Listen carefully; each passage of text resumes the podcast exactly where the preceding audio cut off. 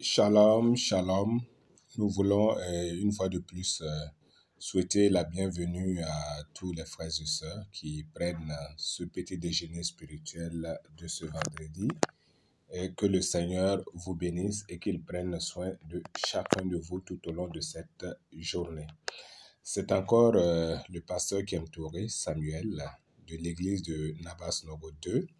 Nous allons une fois de plus encore continuer à notre émission du petit déjeuner et nous voulons que nous puissions aujourd'hui méditer dans le livre du Nouveau Testament, à savoir le livre de Luc, Luc chapitre 6. Nous lirons à partir du verset 37 et du verset 42. Et là, nous voulons que nous puissions comprendre que, en tant que chrétiens, nous devrons être des frères et sœurs qui devront travailler à vivre dans l'honnêteté, mais à ne pas être des hypocrites. Alors, nous devons savoir que la récompense réservée aux hypocrites c'est la destruction. Chers frères et sœurs, que Dieu puisse nous aider pour que nous puissions être des femmes et des hommes qui ont décidé réellement de changer et de vivre selon le plan de Dieu.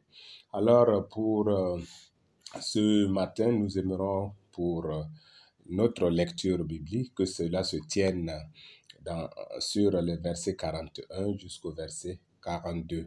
Alors si nous y sommes, nous vous invitons à lire et nous pouvons lire ce qui suit.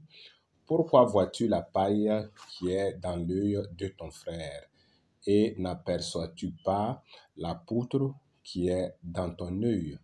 Le verset 42. Ou comment peux-tu dire à ton frère, « Frère, laisse-moi ôter la paille qui est dans ton œil, toi qui ne vois pas la poutre qui est dans le tien. » Hypocrite, ôte premièrement la poutre de ton œil, et alors tu verras comment ôter la paille qui est dans l'œil de ton frère.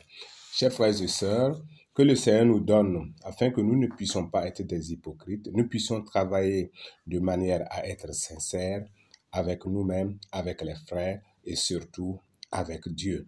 Donc là où nous vous avons invité à lire, il y a beaucoup d'enseignements que nous pouvons tirer. Si nous lisons à partir du verset 37 jusqu'au verset 38, il est question de l'amour. Jésus présente l'amour qu'il a manifesté sur la croix, qu'il a manifesté en venant sur la terre.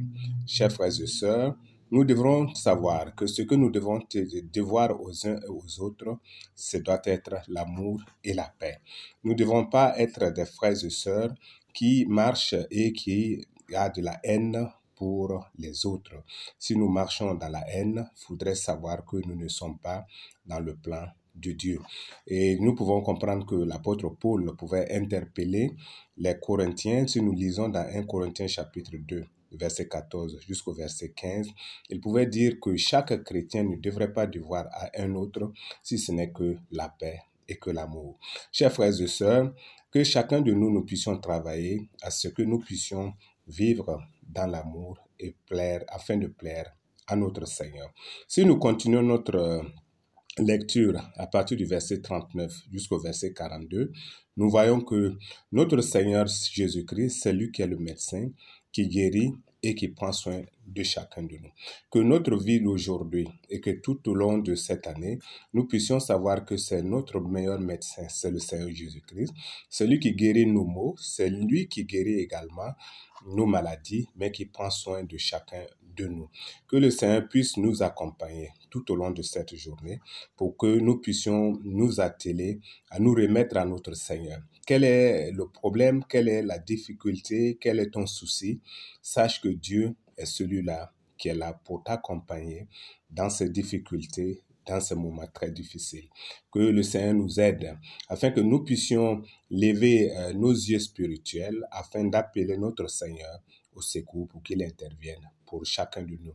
Que Dieu puisse nous aider et également aider notre nation pour que nous puissions avoir une nation apaisée et des cœurs apaisés les uns contre les autres. Que le Seigneur nous aide et qu'il nous accompagne dans sa grâce.